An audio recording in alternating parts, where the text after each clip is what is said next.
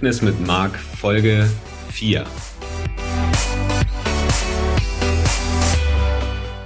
Moin moin, hier ist Marc Maslow, dein dranbleiben Fitnesscoach von marathon fitness punkt de.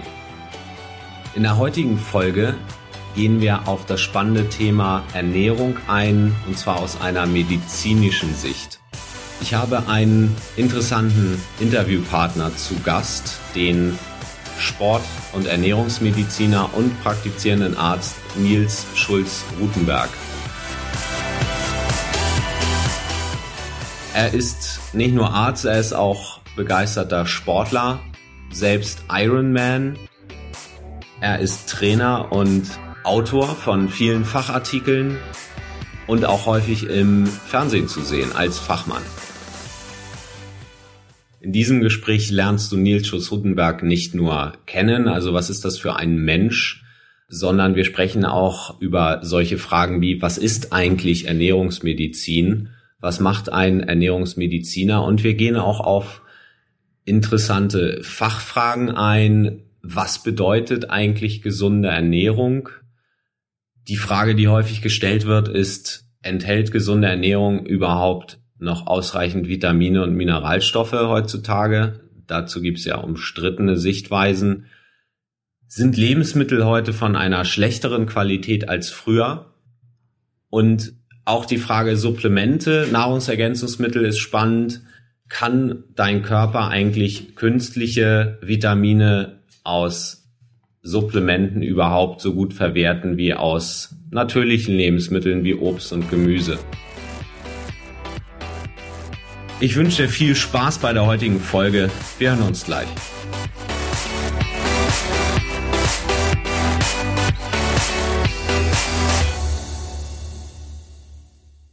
Ja, neben mir sitzt Nils Schulz-Ruthenberg. Hallo, Nils. Hallo, vielen Dank für die Einladung. Ja, wie haben wir uns kennengelernt? Wir kennen uns eigentlich über unsere Interesse an Ernährung und Sport und haben irgendwie in den letzten Jahren uns angefreundet über den Sport, machen zusammen Sport, tauschen uns auch viel aus über Fachthemen und kooperieren, ja, in meiner Tätigkeit als Fitnesscoach und deiner als Arzt arbeiten wir inzwischen auch zusammen, was für mich eine glückliche Situation ist, weil ich dich jetzt hier bei mir im Podcast auch begrüßen kann und damit, denke ich, einen hochinteressanten, auch für dich als Zuhörer, einen hochinteressanten Gast.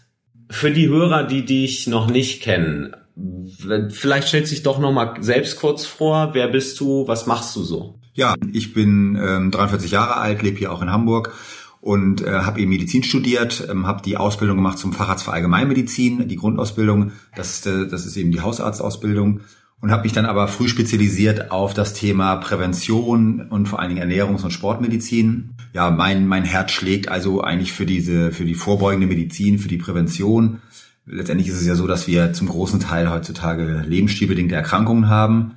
Die entstehen durch einen ungesunden Lebensstil, durch schlechtes Selbstmanagement, Sportmangel, Ernährungsfehler und so weiter. Und ich finde es einfach besser und sinnvoller, an die Ursachen dieser Probleme ranzugehen. Und das machen wir in unserer Praxis, ne, im Rahmen von Ernährungsberatungen, im Rahmen der Ernährungsmedizin, der Sportmedizin, Stressmedizin und diesen Themen. Was fasziniert dich eigentlich an den Themen Sport und Ernährungsmedizin? Ist ja auch eine interessante Kombination. Ja, letztendlich, also ganz persönlich finde ich einfach, dass, dass Bewegung, Sport und, und auch natürlich gute Ernährung eine, eine Grundlage sind und vielleicht die wichtigsten Faktoren sind neben dem Mentalen für Wohlbefinden, für ein gutes Lebensgefühl, ne, auch für Glück und Gesundheit. Und deswegen ja eigentlich essentiell, denke ich, ne, für ein, für ein vernünftiges Leben. Ich glaube, der ein oder andere kennt den Begriff noch nicht. Ernährungsmedizin hört man ja nicht so häufig. Was steckt da eigentlich hinter? Jetzt vielleicht auch in Abgrenzung zum Ernährungsberater, Ernährungscoach. Wie würdest du das definieren? Ernährungsmedizin ist letztendlich die Ausbildung, die Mediziner einschlagen können, die Ärzte einschlagen können, wenn sie sich mit dem Thema Ernährung näher beschäftigen möchten. Das ist ein relativ kleines und auch neueres Fachgebiet, das aber ganz stark im Wachsen ist. Und da geht es letztendlich darum, dass man sich mit den Zusammenhängen beschäftigt zwischen Ernährung und Gesundheit und Krankheit und dass man eben auch guckt, wie man über Ernährungsmaßnahmen Krankheiten vorbeugen und Krankheiten auch heilen kann.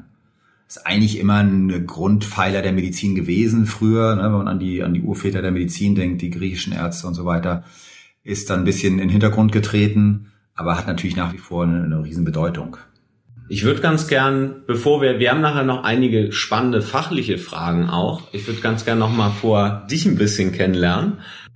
Gibt's, wenn du so an deine persönliche Vergangenheit denkst, in deiner Laufbahn, gibt's da so ein, zwei besondere Erfolge, die du, die dir da ja in den Kopf kommen, die dir einfallen? Was wäre das? Ja, gibt's natürlich viele Sachen, für die man dankbar ist oder über die man glücklich ist. Ein Punkt war, ist vielleicht, dass ich vor dreizehn Jahren schon, da war ich noch, äh, war ich gerade am Ende meines Studiums, angefangen habe, Ernährungsgruppen und Abnehmgruppen zu leiten und, und entsprechende Kurse durchzuführen. Und das war mir damals schon ein großes Anliegen und das war am Anfang manchmal auch eine zähe Sache, aber im Nachhinein sehr erfolgreich und jetzt haben wir seit dreizehn Jahren sehr erfolgreiche Abnehmprogramme. Also das ist, das ist schön, ähm, das immer wieder zu erleben, wie man da Menschen unterstützen kann, die dann wirklich glücklich, erfolgreicher aus solchen Maßnahmen herausgehen. Privat war es so, dass ich als Jugendlicher immer gerne Sport gemacht habe, so ganz klassisch Fußball gespielt, mal Tennis gespielt und so weiter. Bisschen Basketball, Volleyball so. Und dann weiß ich noch, dass ich als Zivildienstleister mal den ersten Marathon gelaufen bin. Damals ging das so gerade los, dass man irgendwie sich auch an solche Dinge herangetraut hat und das war damals schon so ein riesen, riesen Schritt irgendwie. Und dann ging es los, dass ich mich mit äh, Mentaltraining beschäftigt habe, mit wirklich professioneller Ernährung, mit ähm, professionellem Training und dann kam diese, dieser Triathlon. Und dann kam es irgendwann dazu, dass, dass so ein Ironman möglich wurde. Und das waren so Dimensionen, die, die jahrelang für mich völlig unvorstellbar waren, wo ich einfach gedacht habe, das ist eine genetische Geschichte da, das ist eigentlich nur wenigen Menschen möglich. Und das ist, da ist natürlich ganz viel passiert, so was so persönliche Grenzen angeht, wo, wo einfach nochmal klar wurde, dass man sich selbst auf dem Wege steht, dass man, dass eigentlich viel mehr möglich ist, wenn man professionelle Strategien nutzt, als man denkt. Aber das war nicht nur sportlich, sondern eben ne, vor allen Dingen auch mental so ein wichtiger Durchbruch. Und das hat mir im Leben sehr geholfen, auch bei, bei schwierigen Entscheidungen, dass man einfach seinen Weg geht und das eben mehr möglich ist, als man denkt. Ich finde diese mentale Geschichte ziemlich spannend. Also die, du sprichst von mentalen Strategien. Was konkret war denn so eine Strategie, wenn du sagst, okay, Ironman war völlig illusorisch früher, ist, glaube ich, für viele Menschen ein Punkt, wo sie sagen, ja, das äh, machen so ein paar Freaks, die irgendwie genetisch gesegnet sind. Wie hast du das gemacht vom Kopf her, dass du gesagt hast, so ich, ich ziehe das jetzt durch und das hast es dann auch getan?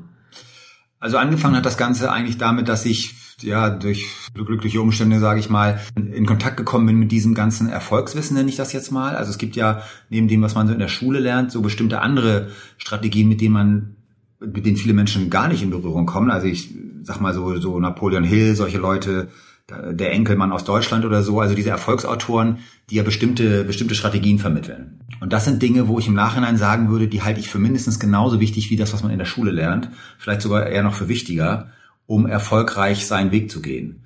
Und dadurch kam es eben, dass wenn man sich dann noch ein bisschen mit Mentaltraining aus dem Sport beschäftigt, ja, dass man so Dinge lernt wie Selbstmotivation, Selbststeuerung, ne, dass man so bestimmte Techniken lernt. Also ich habe so Seminare gemacht über Mentaltraining, wo ich dann gelernt habe, ähm, mir selbst Energie zuzuführen durch so bestimmte Gedanken. Ähm, da gibt's ja verschiedene Wege, das muss man ausprobieren, muss man ein bisschen testen, was einem so liegt. Aber das sind so Strategien, die ich immer wieder genutzt habe. Ja, man lernt im Sport, natürlich im Ausdauersport lerne ich das Dranbleiben, ne? Ausdauer zeigen, Selbstdisziplin. Als Gewohnheit. Als Gewohnheit, auch. Genau. Und das kann man natürlich gut auf den Job übertragen. Mhm. Und dann so Dinge, die natürlich ein bisschen abgedroschen klingen, aber natürlich ist es ein Riesenunterschied, ob ich das Glas als halb voll oder halb leer betrachte. Das gilt nach wie vor. Und wir sind ja sehr stark geprägt durch bestimmte Glaubenssätze, durch bestimmte mentale Programmierung, durch äh, oft auch selbstlimitierende Glaubenssätze, durch Mindfuck oder wie auch immer man das nennen möchte. Und da, da haben wir alle ein Riesenpotenzial. Und das, aus meiner Sicht wird das, wird das im Alltag kaum genutzt. Es gibt ein paar Profisportler, es gibt ein paar, ja, Leute, die da, die das nutzen, aber die wenigsten machen da ja systematisch irgendwas. Gibt's vielleicht so eine konkrete Technik, die dir jetzt einfällt, wo du sagst, das hat mir viel gebracht? Auch aus dieser Literatur, die ich übrigens auch sehr empfehlen genau. kann, Napoleon Hill. Zum Beispiel? Also was ich sehr gut finde, was ich auch seit Jahren intensiv mache, dass ich einfach immer wieder mir diese Informationen zuführe, speziell in Form von Hörbüchern. Also ich mhm. glaube, seit seit bestimmt fünfzehn Jahren höre ich eigentlich jede Woche bestimmte Autoren, die in dieser Richtung arbeiten, die ja bestimmte Impulse geben, bestimmte Ansätze geben. Und das ist genau das Gegenteil von dem, was was viele Menschen machen, die sich nur schlechte Nachrichten zuführen und damit natürlich mhm. sich auch negativ programmieren. Und ich glaube, damit fängt alles an, dass man sich einfach mit positiven Informationen umgibt. Wir nennen das Gedankenhygiene oder ne, Informationshygiene. Das, das verändert einfach etwas. Mhm. Und dann und, und das ist schon mal ein wichtiger erster Schritt. Und danach kann mhm. man dann noch gucken, ob man irgendwelche anderen Techniken einsetzen möchte. Mhm.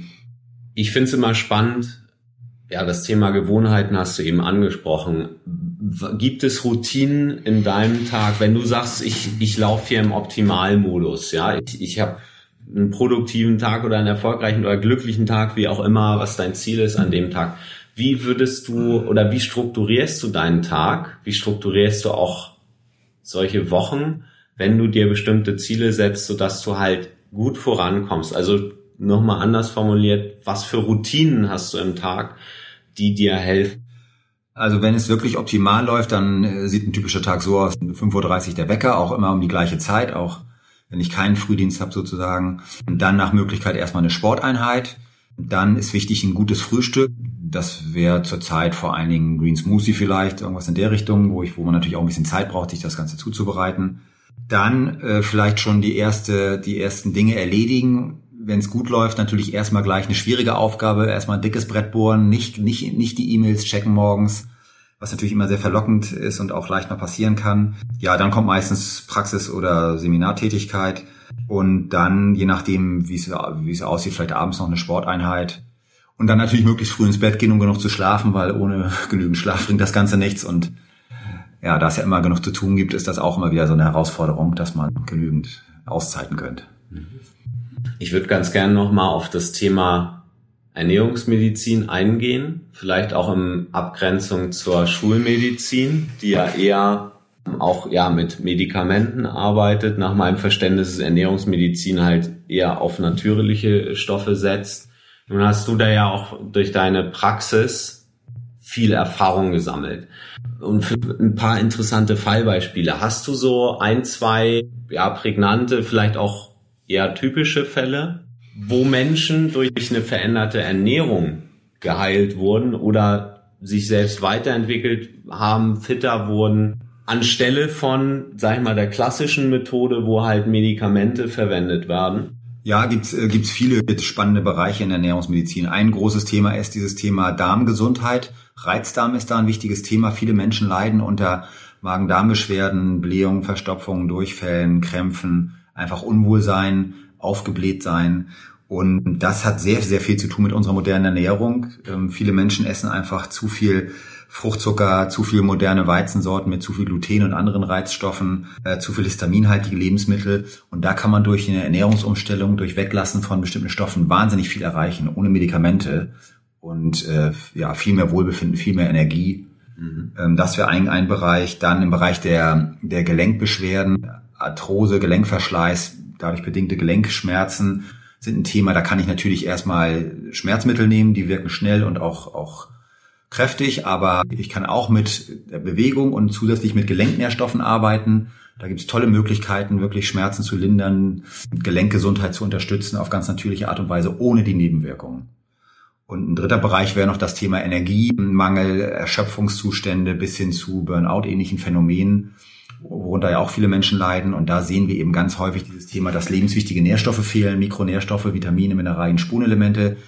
Und die werden leider aus meiner Erfahrung zu oft auch abgestempelt als rein psychosomatisch bedingte Beschwerden. Vielleicht ganz und, kurz nochmal, also als ja, Beschwerden, die halt nur mit dem Denken zu tun haben. Ja, die vor allen Dingen aus der psychischen Seite kommen, dass es mhm. alles sozusagen nur Stress ist. Natürlich spielt mhm. Stress eine wichtige Rolle, mhm. aber wir sehen eben ganz oft, dass einfach lebenswichtige Nährstoffe fehlen und deswegen der Körper keine ausreichende Energie produzieren kann. Mhm. Am bekanntesten wäre sowas wie Eisenmangel, aber da gibt es eben ganz viele andere Faktoren noch, die im Körper fehlen können. Und das sind ganz dankbare Gebiete, wo man, wo man wirklich viel, sehr schnell, sehr gute Erfolge erzielen kann. Du hattest angesprochen am Anfang noch Histamin auslösende Lebensmittel. Was wären so Beispiele? Histamin ähm, wird immer gebildet in Lebensmitteln, wenn sie länger reifen. Das wäre zum Beispiel Fisch, der zu lange gelegen hat. Das wäre reifer Käse. Das sind bestimmt, dann gibt es bestimmte andere Stoffe wie Alkohol oder Tomaten oder Erdbeeren, die fördern Histaminfreisetzung im Körper. Histamin ist letztendlich ein natürlicher Stoff, den wir im Körper auch brauchen, nur die Dosis macht das Gift. Und wenn ich zu viel Histamin im Körper bilde, macht das eben verschiedenste Beschwerden, von Herzrhythmusstörungen über Reizdarmbeschwerden, über Hautausschläge, über, über Schweißneigung und Hautprobleme und so weiter. Und diese Histaminunverträglichkeit ähm, ist auch ein Gebiet, was immer mehr wird und was auch so ein Chamäleon ist. Also es ist ein wichtiger Punkt, wenn Leute Reizdarmbeschwerden haben, nicht nur Milchzucker und sowas zu überprüfen, sondern auch in diese Richtung zu, zu prüfen. Was wäre so die klassische Herangehensweise bei solchen Symptomen? Hautarzt wird wahrscheinlich irgendeine Creme verschreiben oder so, ne? Genau, das Phänomen gibt es natürlich auch, dass man erstmal, ne, auch das, die Patienten ja wollen ja in der Regel auch schnelle Linderung und da kann ich mit mhm. einer Cortisoncreme heutzutage natürlich erstmal viel erreichen, aber mhm. das ist eben symptomatische Medizin. Mhm. Und wenn das dann nicht nachhaltig wirkt, dann darf man sich fragen, was sind die Ursachen? Und die Ursachen sind dann eben ein bisschen tiefer zu suchen im Stoffwechsel und dann kann man andere Wege einschlagen. Mhm. Jetzt haben wir sicher auch den einen oder anderen Zuhörer, der vielleicht jetzt gerade einschaltet, vielleicht, ja, angefangen hat, den Fitness- und Markt-Podcast zu hören, vielleicht auch aus dem Grund, weil er gesagt hat oder sie gesagt hat, ich will jetzt fit werden, ich will meinen Körper verändern, ich habe vielleicht die letzten paar Jahre ein bisschen schleifen lassen und ich will nackt gut aussehen. Was wäre deine Empfehlung an so einen Zuhörer, der jetzt gerade anfängt, die ersten Schritte gehen möchte und die Informationen, die wir im Internet finden, die wir vielleicht auch von einigen Experten bekommen, ähm, sind halt sehr überwältigend. Ja, also auch gerade, oder wenn du Zeitschriften liest, da steht dann mal hier das, mal das drin. Was wäre jetzt aus deiner Sicht ein guter erster oder vielleicht auch zweiter Schritt, um anzufangen? Ich glaube, das beginnt damit, dass man sich mal die Zeit nimmt, sich wirklich mal Gedanken zu machen über sich und sein Leben und seine Situation, dass man seine Ziele auch mal für sich klärt.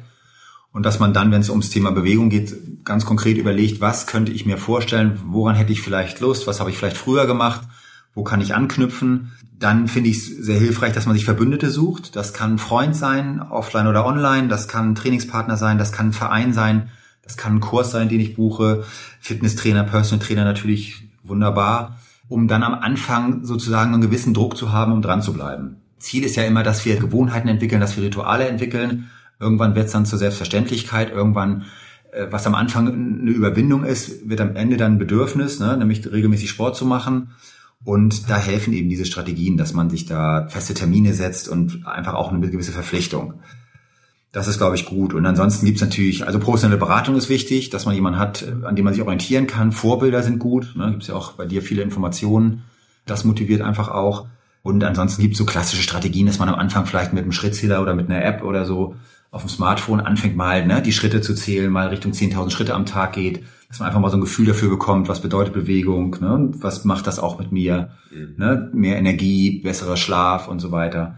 Und dann beginnt ja letztendlich so ein positiver Kreislauf. Ich bekomme natürliches Appetitempfinden auch wieder, kriege mehr Energie, habe noch mehr Lust auf Sport und so weiter. Bin leistungsfähiger im Job, kann dadurch schneller, effektiver arbeiten, dann habe dann hab ich wieder Zeit gewonnen, die ich für Sport einsetzen kann. Ja. Also diese positive Spirale, ja. das ist das ja. ist eigentlich das Ziel, dass wir da reinkommen. Ne? Ja.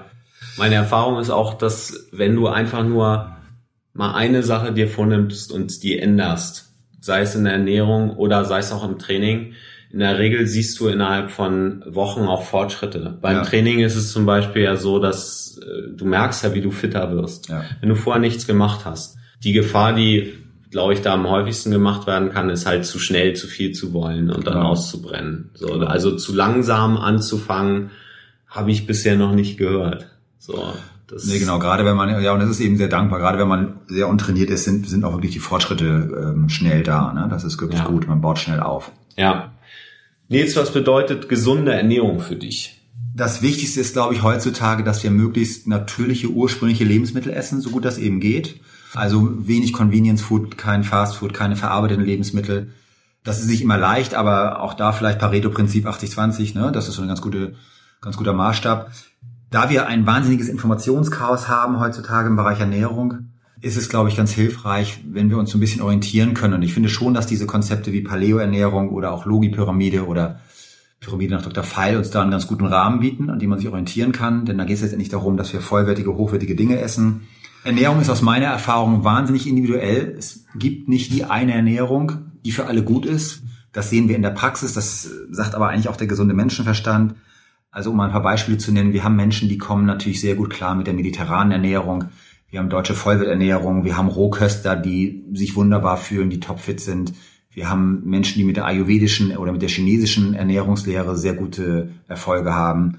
Also ich bin immer gegen diesen Dogmatismus und ich würde auch sagen, nach dreizehn Jahren ernährungsmedizinischer Praxis weiß ich nicht für den einzelnen Menschen, was für ihn das Beste ist. Ich weiß aber, ich glaube, ich kann ganz gut Leitplanken und Orientierungspunkte geben und dann ist es einfach auch viel Testprinzip.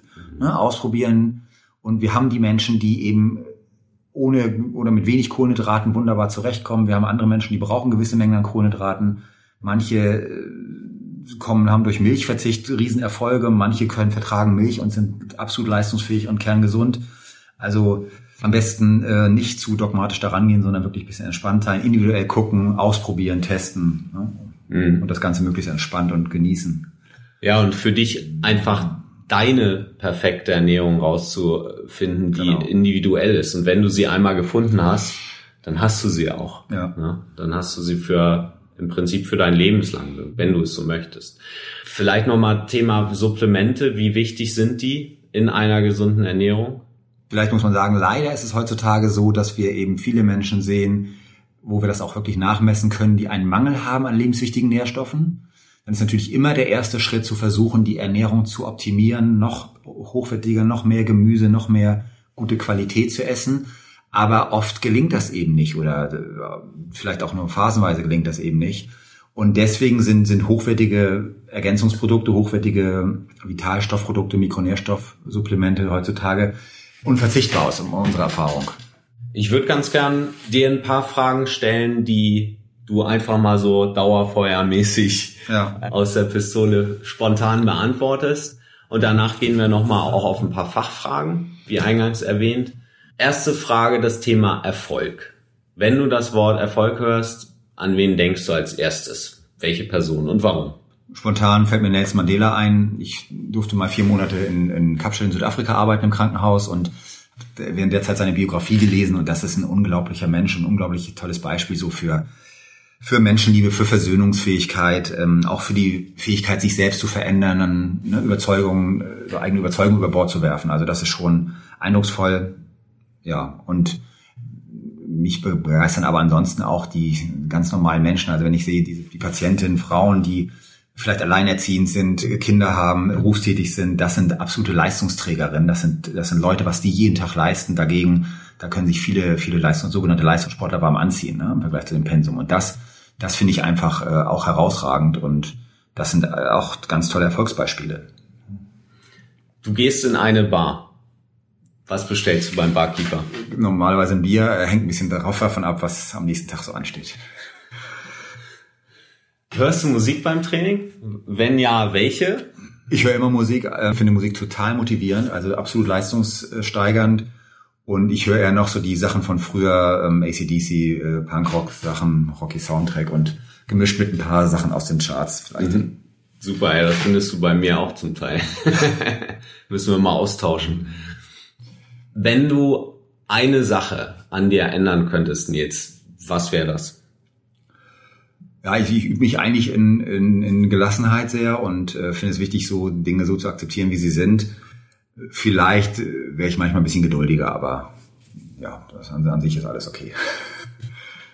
Denk mal an die beste Mahlzeit, die du in deinem Leben bisher gegessen hast. Was fällt dir da ein? Was war das? Und wo hast du sie gegessen? Also ich, das hängt bei mir ganz stark auch von den Rahmenbedingungen ab. Ich würde sagen, qualitativ wäre es vielleicht, ne, ein schönes Fischgericht mit mit Salat und Gemüse. Und von den Rahmenbedingungen wäre das ähm, wäre das ein Essen ähm, in, unter freiem Himmel am Mittelmeer, so im Sonnenuntergang. So, da wüsste ich vielleicht so ein, zwei Szenen, äh, die da, die passen da schon ganz gut. Ja, wo war das? Das war Spanien oder mal Portugal oder so. Aha, ja. Schön. Dann würde ich gerne zum Abschluss unseres Gesprächs nochmal ein bisschen in die Tiefe gehen. Ich habe ja drei Fragen im Prinzip mitgebracht oder vier Fragen sogar, die, die sehr häufig gestellt werden. Eine Frage, die sich sicherlich auch viele unserer Hörer stellen, ist: Enthält eine gesunde Ernährung heute überhaupt noch genug Vitamine, Mineralstoffe? Wir haben es eben so ein bisschen angerissen. Wie ist da deine Erfahrung als Ernährungsmediziner? Ich würde sagen, es kommt drauf an. Das kann gelingen, ne? Gesunde Ernährung, wenn man wirklich gute Zutaten sich aussucht, vernünftige Zubereitung, das heißt also vitaminschonende Zubereitung, dann kann sie gut und ausreichend Nährstoffe enthalten. Man kann es aber nur im Einzelfall entscheiden. Und ich sehe natürlich, klar ist auch eine gewisse Selektion jetzt auch durch, durch die Praxis, aber ich sehe natürlich viele Menschen, bei denen das nicht mehr gelingt. Und man muss dazu sagen, wir haben heutzutage wahnsinnig viele Lebensmittel, also letztendlich die Mehrheit der Lebensmittel im Supermarkt ist, ja, wenn man es kurz sagt, Ernährungsmüll und dadurch absolut minderwertig. Und mit dieser Ernährung ist eine Nährstoffversorgung nicht mehr sichergestellt. Was wären denn Lebensmittel, die von der Qualität her so gut sind, dass ich in der Lage wäre, dadurch meinen Bedarf zu decken? Und was wäre ein Beispiel für Lebensmittel, die ja Ernährungsmüll sind? Die Grundlage einer gesunden Ernährung ist ja Gemüse vor allen Dingen. Und da würde ich schon auf Bio-Qualität setzen, ne? Beziehungsweise vielleicht vergleichbar, ne? Möglichst natürlicher, ursprünglicher Anbaumethoden. Da habe ich noch die beste Wahrscheinlichkeit für vernünftige Produkte, wenn sie dann am besten auch noch sonnenreif geerntet wurden und entsprechend dann zubereitet werden, was auch ein wichtiger Knackpunkt ist, ne? Stichwort Mikrowelle zerstört einfach viele Vitamine und Mikronährstoffe. Und dann haben wir aber heutzutage eben dieses Phänomen, es gibt ja, gab ja Untersuchungen dazu, man hat Salat eingekauft, ganz normalen Salat im Supermarkt, und hat den im Labor chemisch analysieren lassen und hat eben gesehen, dass da überhaupt keine Vitamine mehr enthalten sind. Und das sind so Phänomene, die es früher nicht gab. Es gibt andere Untersuchungen, die das auch zeigen, dass wir in anderen Gemüsesorten auch einen deutlichen Verlust an Nährstoffen haben. Das ist messbar, das ist jetzt keine Esoterik, sondern das ist wirklich messbar. Und das sind natürlich dann Lebensmittel, die mir nicht weiterhelfen oder die eben, ne, auf lange Sicht dann auch dazu führen können, dass ich einen Nährstoffmangel habe, obwohl ich mich subjektiv gefühlt eigentlich ganz gut ernähre. Heißt das denn, dass die Lebensmittel heute eine schlechtere Qualität haben als früher? Ich glaube, das kann man sowieso pauschal nicht sagen. Wir haben heute, heutzutage gute Lebensmittel, ne, wo man einfach ein bisschen hingucken muss. Und wir haben aber heutzutage auch die Situation, dass Deutschland einen großen Teil der Lebensmittel importiert. China ist heutzutage einer der größten Lebensmittelproduzenten. Wir alle wissen, glaube ich, aus den Nachrichten, was für eine ökologische Situation wir in China haben. Wir haben Probleme mit, mit Schwermetallen, mit Giftstoffen in den, in diesen Lebensmitteln. Das ist bekannt, da gab es entsprechende Probleme auch schon in Deutschland, da gibt es auch Messungen dazu. Und das sind einfach völlig neue Situationen, die es vor ein paar Jahren so noch nicht gab. Und da darf ich aufpassen und darf mich ein bisschen schlau machen und darf eben auch gucken. Und unser Problem in Deutschland ist ja immer, wenn wir mit dieser Geiz-ist-geil-Mentalität einkaufen gehen und essen gehen, dann geht das schief. Ja, denn Qualität hat einen gewissen Preis und ähm, wir geben heutzutage nur noch fünfzehn Prozent unseres Einkommens aus für Essen und Lebensmittel. Das ist so ein ganz niedriger Wert. Früher war das, waren das fünfzig Prozent. Und da kommen wir natürlich irgendwann an, an die Grenzen. Die Landwirtschaft ist schon in der Lage gewesen, die Erträge enorm zu steigern und alles effizienter zu gestalten. Aber dann haben wir den Hybridweizen heutzutage mit mit Gluten und anderen Reizstoffen, der die Magen-Darm-Beschwerden macht. Oder wir haben ja die Lebensmittel, die weniger Nährstoffe enthalten. Und das sind schon Dinge, wo man sich drum kümmern darf, wenn man gesund und fit sein möchte. Das heißt, Empfehlungen für ja, Menschen, die sich jetzt gut ernähren wollen, wäre dann regional einkaufen? Genau, regionale Ernährung, saisonale Sachen, was mhm. ne, die Sachen essen, die jetzt im Moment Saison haben. Am besten, ich gucke mir ein bisschen an, wo die Sachen herkommen. Also natürlich nicht Flugerdbeeren oder Flugweintrauben aus Südafrika im Winter hier, das ist alles völliger Irrsinn. Ne? Gut, natürlich heutzutage so die Biobauern, die Biohöfe, wo ich auch hinfahren kann, Biolieferdienste, ne, sind eine gute, können eine gute Unterstützung sein. So. Und das Wichtigste ist aber immer noch die Lebensmittelauswahl, also immer noch gucken, ne? Keine Dinge essen, die meine Großmutter nicht als Lebensmittel erkannt hätte. Mhm. Ne? Immer im Supermarkt gucken, auf die Zutatenliste gucken. Und wenn ich da Begriffe sehe, die ich, oder Worte sehe, die ich begrifflich gar nicht einordnen kann, ist auch ein K O-Kriterium. Eigentlich haben natürliche Lebensmittel nur eine Zeile an Zutaten, nicht zwei oder fünf Zeilen oder zehn Zeilen. Keine E-Stoffe, ne, keine anderen komischen Begriffe. Zuckergehalt wäre noch so ein Thema, was ne, eine Rolle spielen kann heutzutage. Mhm. Also da gibt es schon so ein paar Kriterien. Nun setzt du ja in der Praxis auch gezielt Mikronährstoffe ein, wenn halt Mängel festgestellt werden.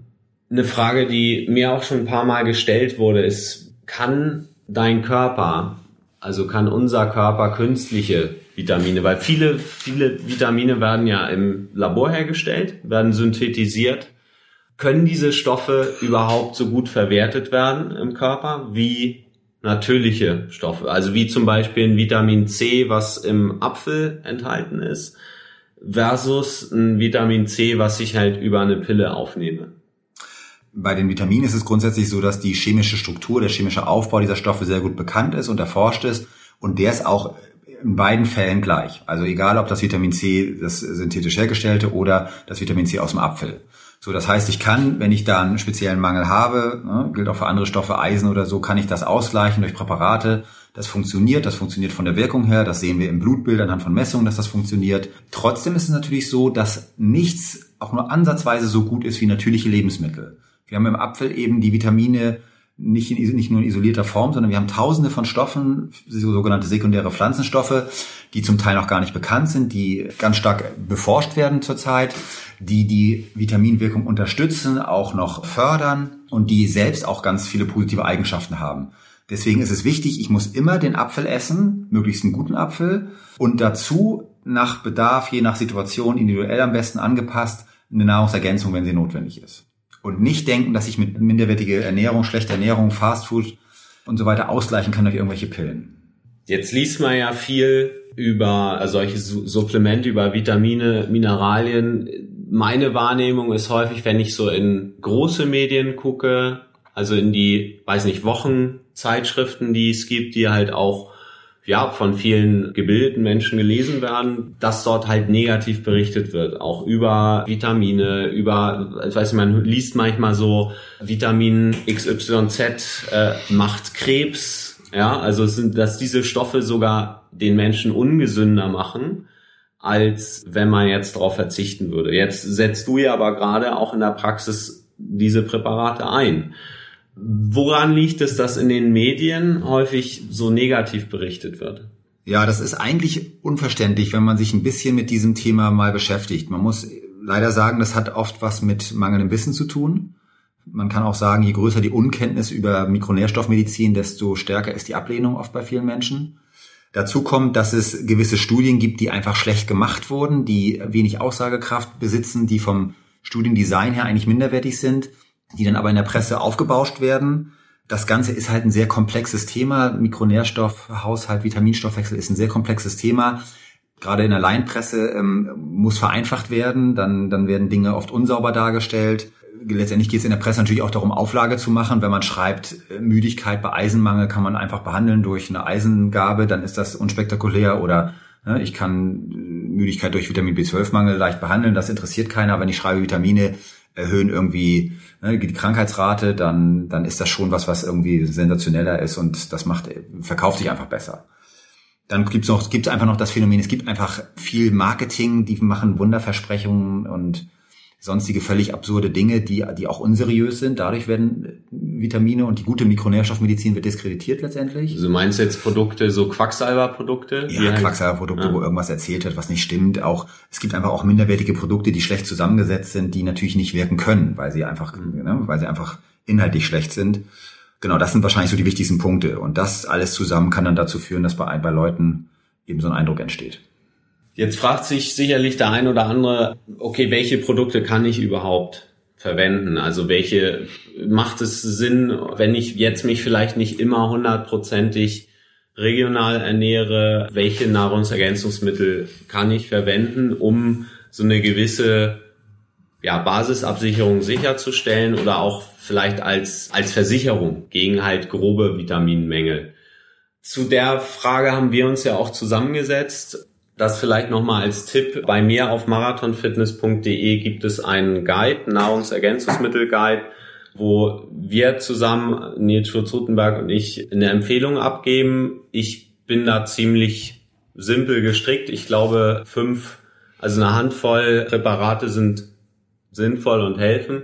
Du findest das halt in diesem Guide. Geh einfach auf marathon fitness punkt de. Du findest dort einen Banner auf der linken Seite im Blog, wo du halt dieses E-Book runterladen kannst. Da sind auch noch ein paar Hintergründe dazu, auch was wir eben besprochen haben. Was ist gesunde Ernährung eigentlich?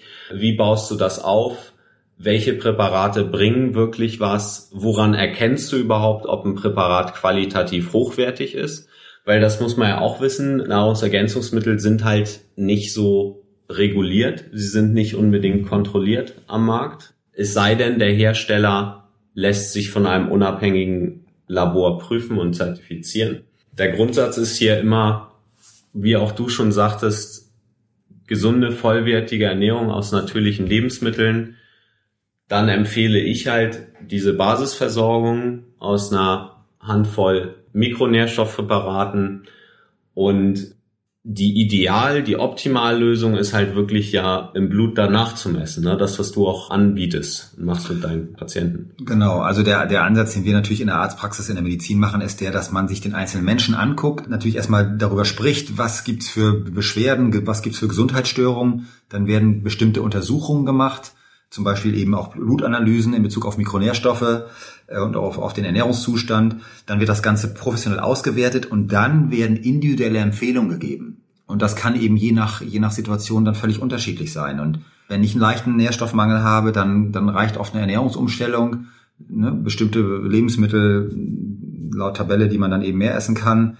Wenn aber schwere Mängel vorliegen, dann muss ich äh, ergänzen, muss substituieren, weil ich sonst diesen Mangel gar nicht ausgleichen kann. Also nach Möglichkeit messen, wissen, handeln. Das ist so der Grundsatz. Prima, dann würde ich hier einen Punkt setzen für heute. Schon mal vielen Dank, dass du die Zeit genommen hast, Nils. Gerne. In der nächsten Folge setzen wir das Gespräch nochmal fort, und zwar mit Fragen von Lesern, sowohl aus dem Blog marathon fitness punkt de als auch von der Facebook-Gruppe. Wir beantworten deine Fragen zum Thema Ernährungsmedizin, zum Thema Vitalstoffe, Mikronährstoffe. Also bleib dran.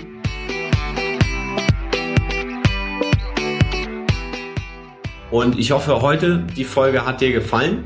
Wenn es dir gefallen hat, tu mir einen Gefallen, geh auf iTunes, gib mir deine Bewertung ab. Damit hilfst du mir, mehr Menschen zu erreichen. Und auch nochmal der Tipp, schau auf die Shownotes auf w w w punkt marathon fitness punkt de slash podcast. Ich wünsche dir eine gute Woche, bleib dran.